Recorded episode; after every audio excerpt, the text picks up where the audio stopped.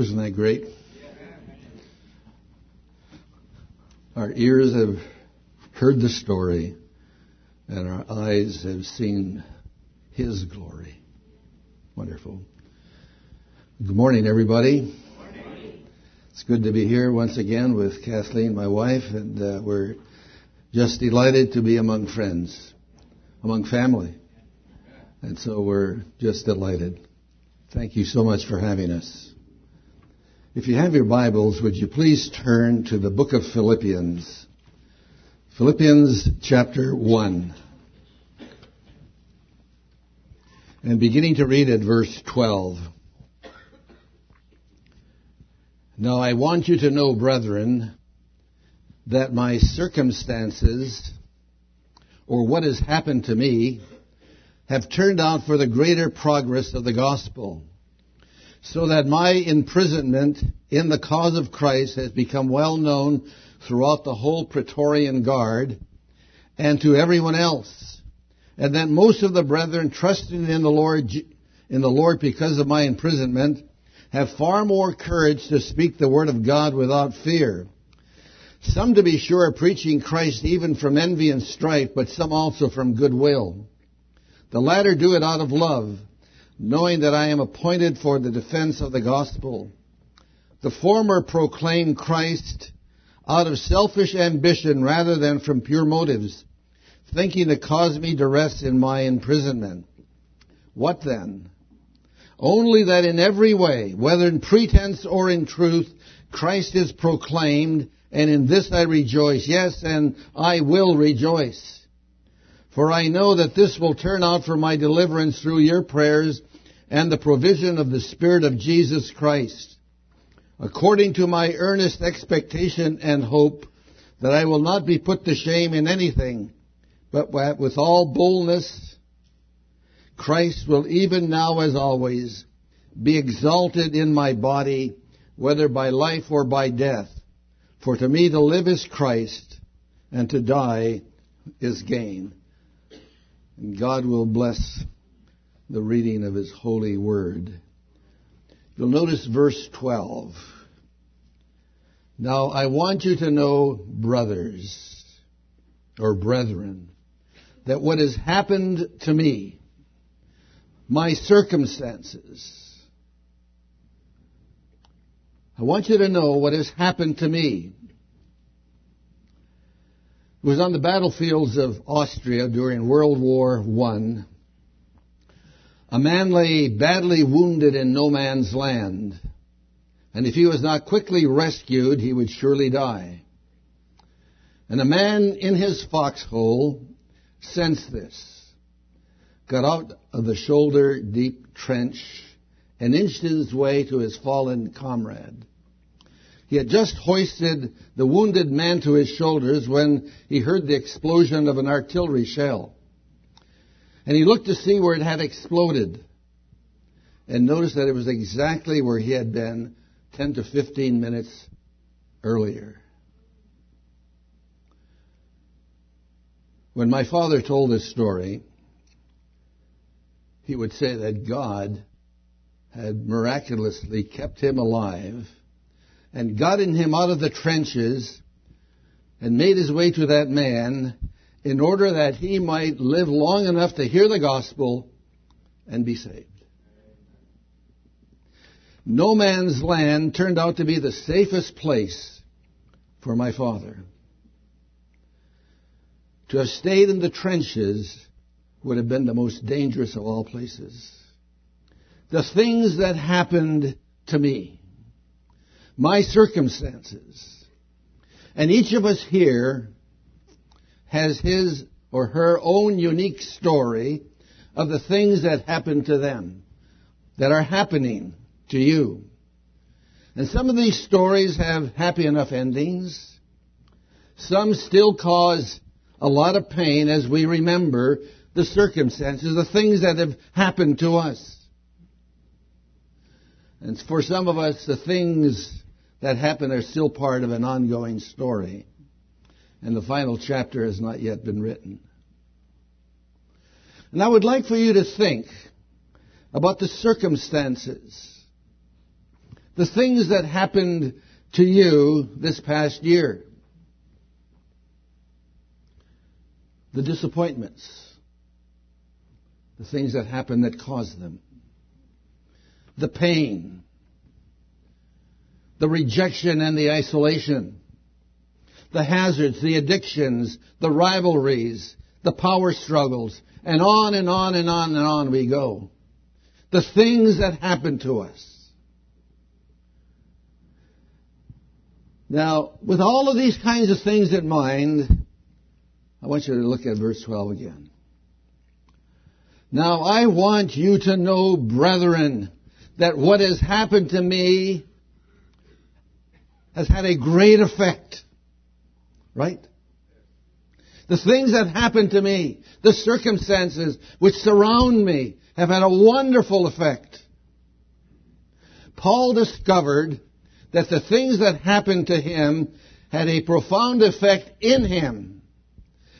And the things that happened in him had deeply affected the people around him.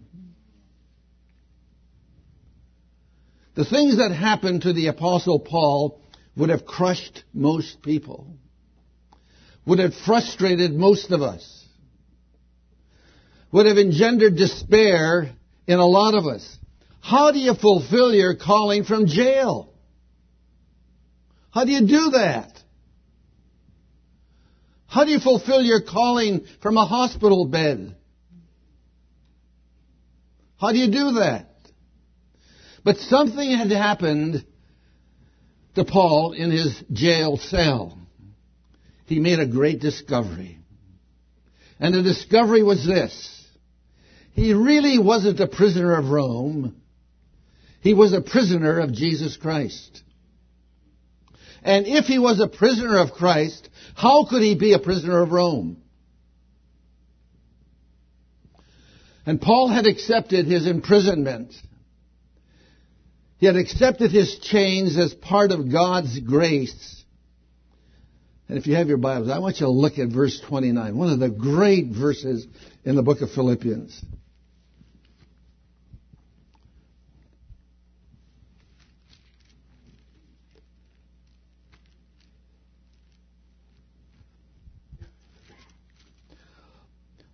Listen to this verse.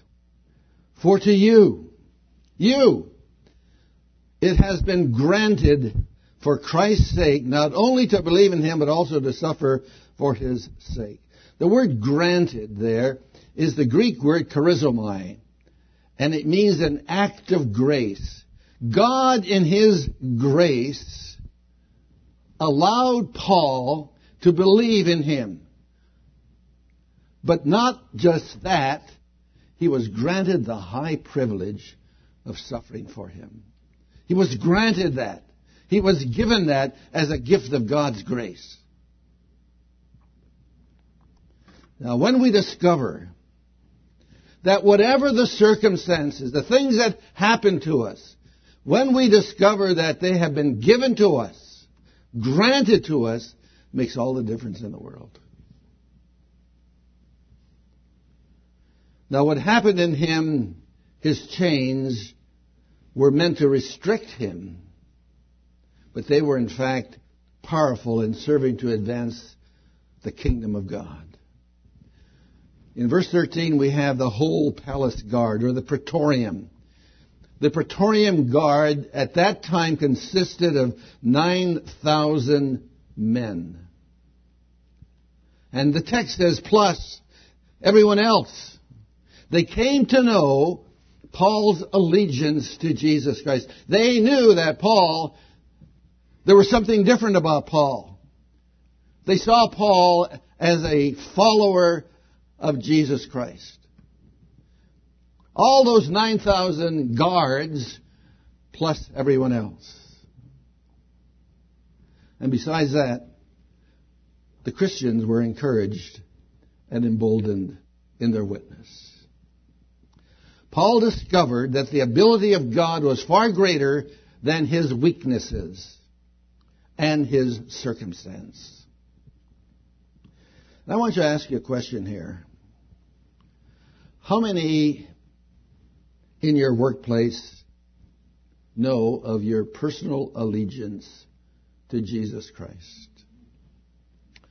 How many in your neighborhood know that you belong to Jesus?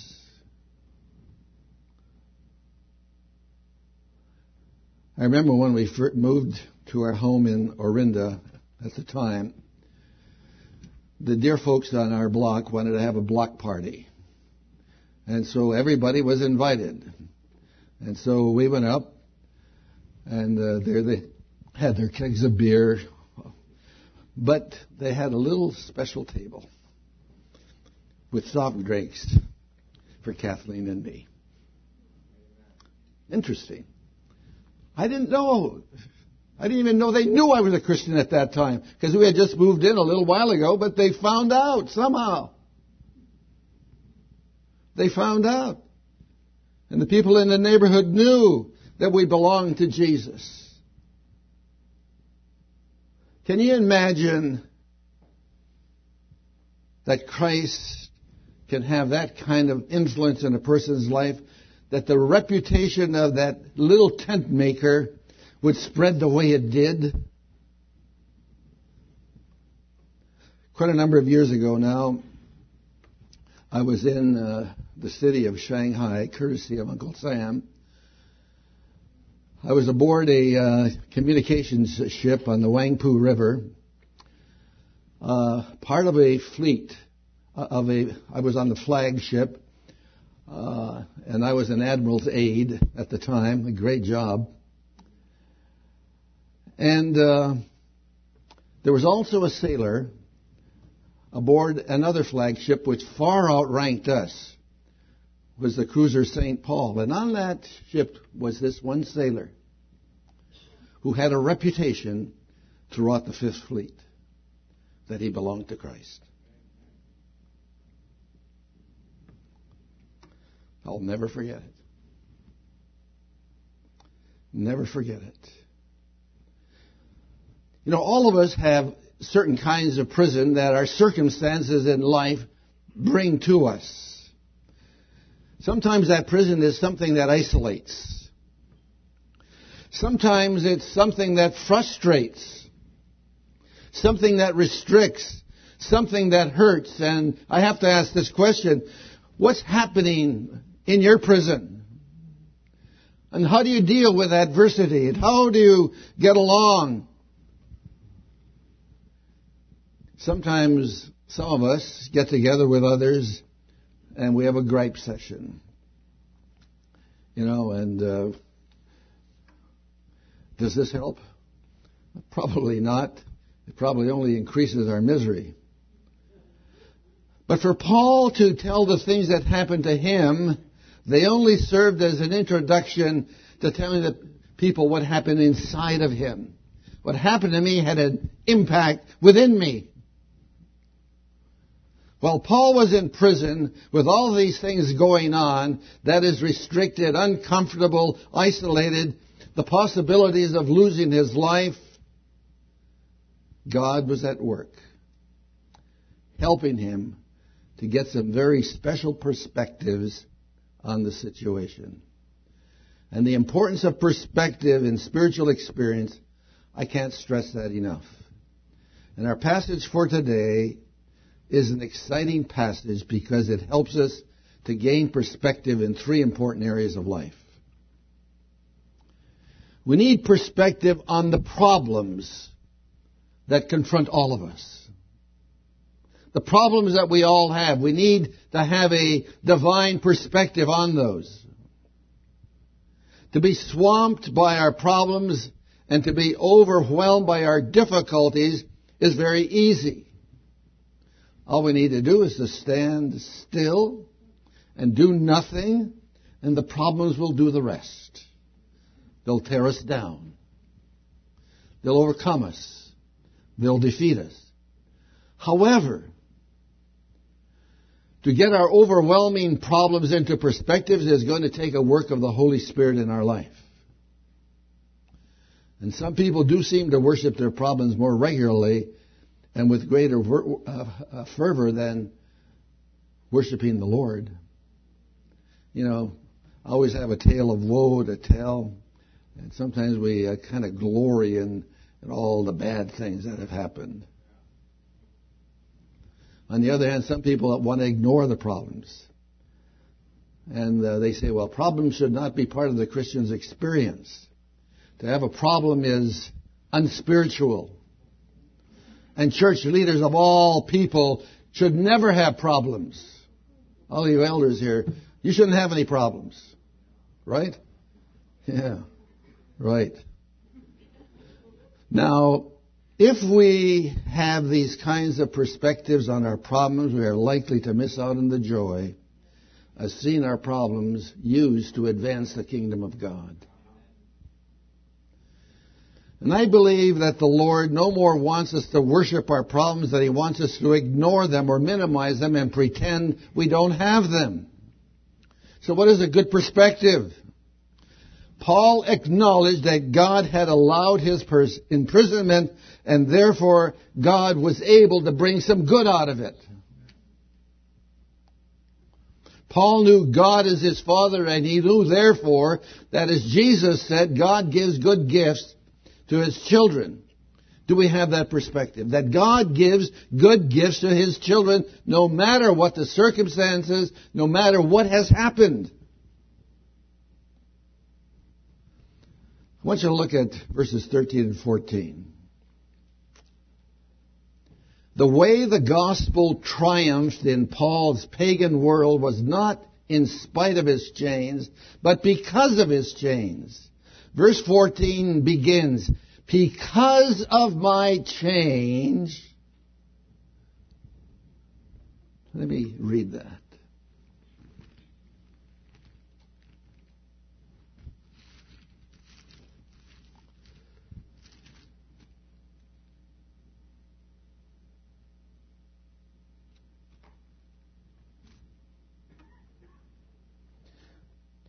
Verse 13 so that my imprisonment in the cause of Christ has become well known throughout the whole Praetorian Guard and to everyone else, and that most of the brethren, trusting in the Lord because of my imprisonment, have far more courage to speak the word of God without fear. They have that perspective and they can preach the word of God without fear. Paul is saying my problems were useful in the advancement of the gospel and the encouragement of some Christian brothers. Paul is not saying I, I want to be a sad sack for Christ. He's not saying that. Paul is saying that whatever happens, whatever the problems, I am going to be faithful to the gospel of Christ. Paul is saying that the ability of God to work in me and through me is not hindered by my being chained to a slimy stone wall. Paul's problems are in proper perspective and whatever the prison, God can use that very imprisonment to advance his program, his purposes. Let's talk just a little bit about perspective number two. We need perspective not only with the problem of life, we need perspective on one of the more difficult things, and that is pain. The pains of life. Verse 18. But what does it matter? The important th- thing is that in every way, whether from false motives or true, Christ is preached. And because of this, I rejoice, yes, and I will continue to rejoice. And this is a big statement. It comes from a man who felt the pain of those who were envious of him. He felt the pain of those who were his rivals. He felt the pain of those who wanted to stir up trouble for him. He was in great pain because I think he felt that there were some who would, who would be pleased if Rome would cut his head off.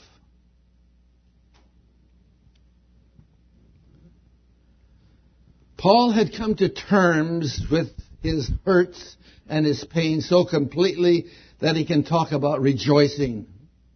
Christ is preached. And because of this, I'm glad. I rejoice. And Paul had an overriding priority in his life, and that was that the gospel was paramount, and the name of Christ and the work of Christ was the great priority. Now, Paul did not arrive at this point overnight. Whatever we think of Paul, he wasn't a porcelain saint put on a pedestal. The real Paul had a temper that got quite heated at times.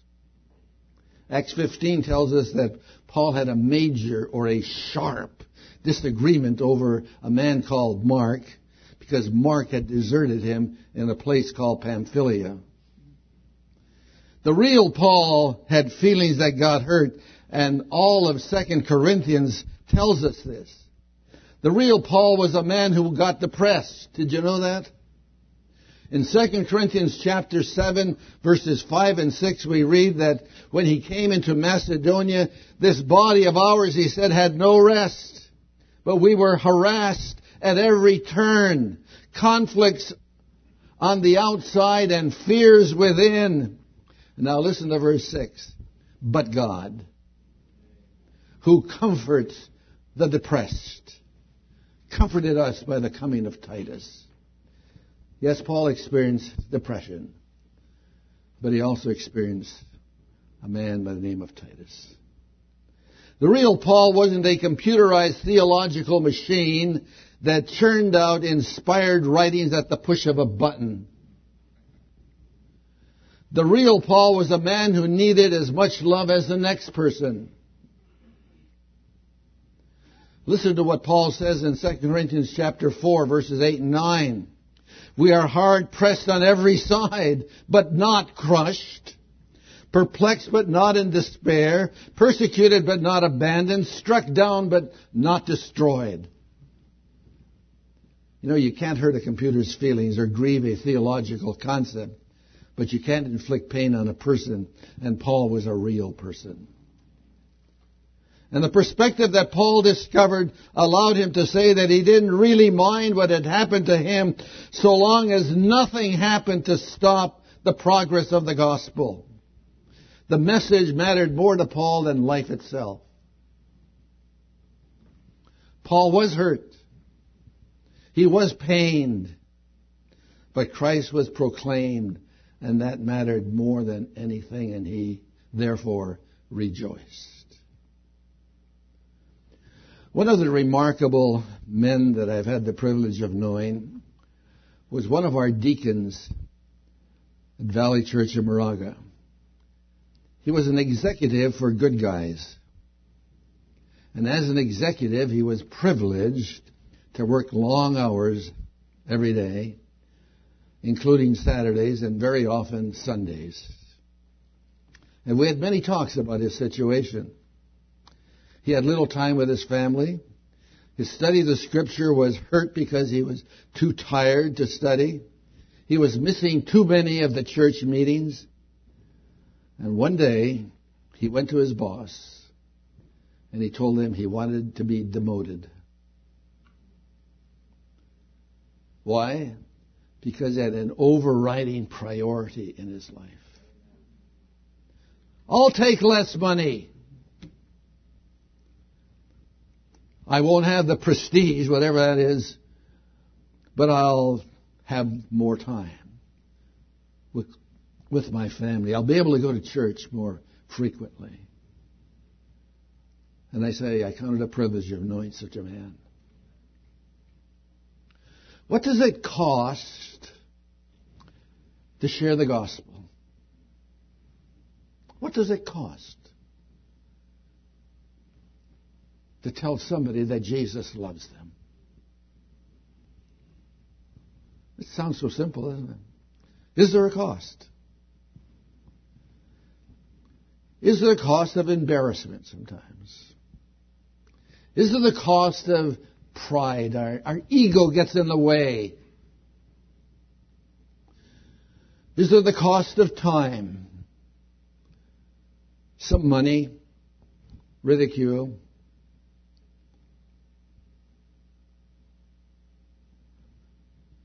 How different would it be in our communities if we put our pain in the perspective of the primacy of the name of Christ.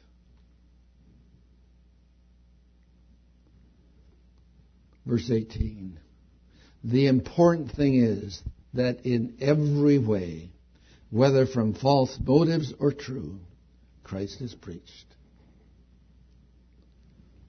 And we need to ask ourselves, what is it that is important to us? What is it that has the greatest of priorities? Well, let's move on to perspective number three. And this is the ability to see the possibilities in our circumstances. Verse 19. For I know that through your prayers and the help given by the Spirit of Christ, what has happened to me will turn out for my deliverance. I want you to note that word deliverance. The word deliverance there does not mean that Paul is looking forward to being released from jail. What that deliverance is talking about is the kind of deliverance that he needed to experience while in prison. He needed a deliverance from fear in prison. He needed deliverance from frustration in prison. He needed deliverance from self-pity while in prison. He needed deliverance from the doubt, perhaps, that God loved him and gave him this trial that he couldn't handle. And as the days followed each other in monotonous, relentless order for Paul, I feel certain that he knew fear and frustration. And Paul didn't need deliverance from the fear of, from the temptation of stealing. You know, what are you going to steal? In a cell, very small cell, probably. He probably didn't need deliverance from gluttony on his prison rations. But he did need deliverance from self-pity. And Paul's prison gave him the opportunity to experience new areas of deliverance because it led him to new areas of need in his life. Where do you folks need deliverance? Is it from fear? Is it from a judgmental spirit? Do we need to be delivered from apathy? Do we need to be delivered from self pity? In his prison, Paul had the opportunity to put the sufficiency of Christ into perspective. Is Christ enough if you're in prison? Is Christ enough on a demanding job? Is Christ enough in school? In your marriage?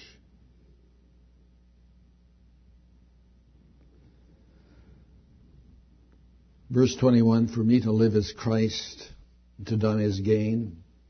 And I believe he meant by this that Christ was not only his reason for living, but Christ was also his resource for living.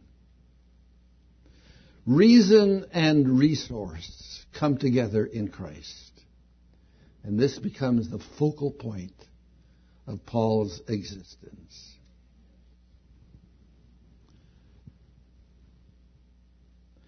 You know, it's not uncommon to find people without a reason for living.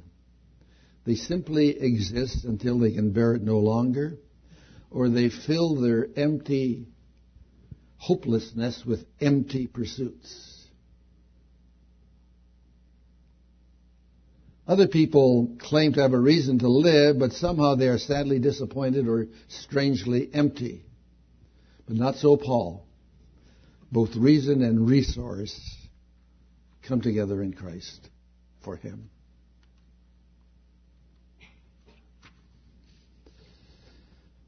If Paul lived, this meant fruitful and meaningful labor. If he died, he would go to be with Christ. Either way, he's a winner. Living for Paul was not necessarily the greatest good. And dying was not the ultimate tragedy. Either way, Paul rejoiced. We went to a doctor's office on Friday, and uh, while we were waiting for the elevator, there was a a man, and uh, we were the elevator door opened, and somebody said, "Going up." And uh, Kathleen said to the man, Well, yes, we're, we're going to be going up one of these days. And uh, the man said, uh, Well, I hope it's not too soon. Made you wonder, didn't it? Made you wonder.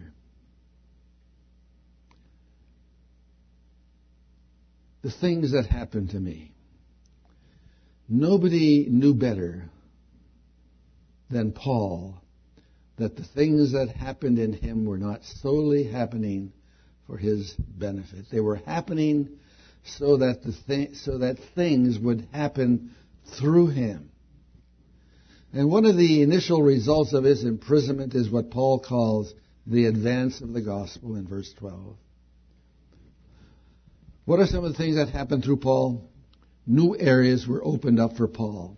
The whole Praetorian Guard and if history says, tells us correctly, there were a number of Roman senators that came to know Jesus Christ.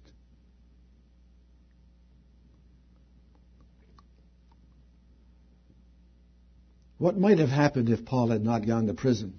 I don't know. But I do know what did happen when he went to prison. And uh, his witness was not stopped or hindered regardless of the circumstances. Another thing that happened, new people were mobilized, the timid were encouraged, and new victories were won. Verse 20, Christ was exalted in Paul's body. So how may we deal with the things that happen to us? I think we covered some of these already, just let me review. We need to keep our problems in perspective. We need to bring our pain in perspective. And I suspect everyone here has had a certain amount of pain in their life. We need to see the possibilities in perspective. And we need to ask ourselves, what is God teaching me through this trial?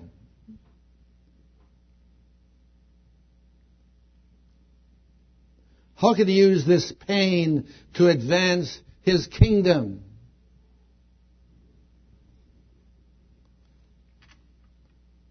I know that those were some of the questions that Kathleen asked herself following her stroke.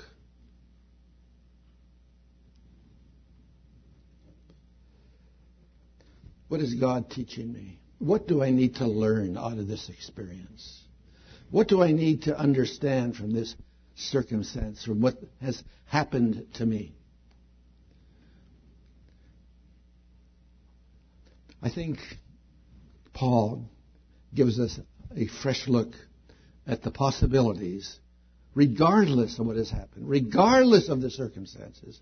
Paul gives us a good, fresh look at that again. And uh, may the Lord help us all as we go through those circumstances of life some of which we relish, and some of which are difficult, very difficult. And uh, we know some of those, and I suspect you do too. Let's pray. Father in heaven, Father in heaven, we thank you for your word. We thank you, Father, for the life of this man, Paul and Father, there have been others who have followed in his steps very closely and who continue to teach us and who continue to be good examples for us, notwithstanding the circumstances of life, which often are unpleasant. Father, we pray that you'd bless every person here this morning. and uh, and lead them gently and kindly through their circumstances should they be difficult. May your name be honored and glorified. May the gospel be proclaimed. May Jesus Christ be exalted. And Father, we, his children, blessed by your presence in our lives. We give you thanks in the name of Jesus. Amen.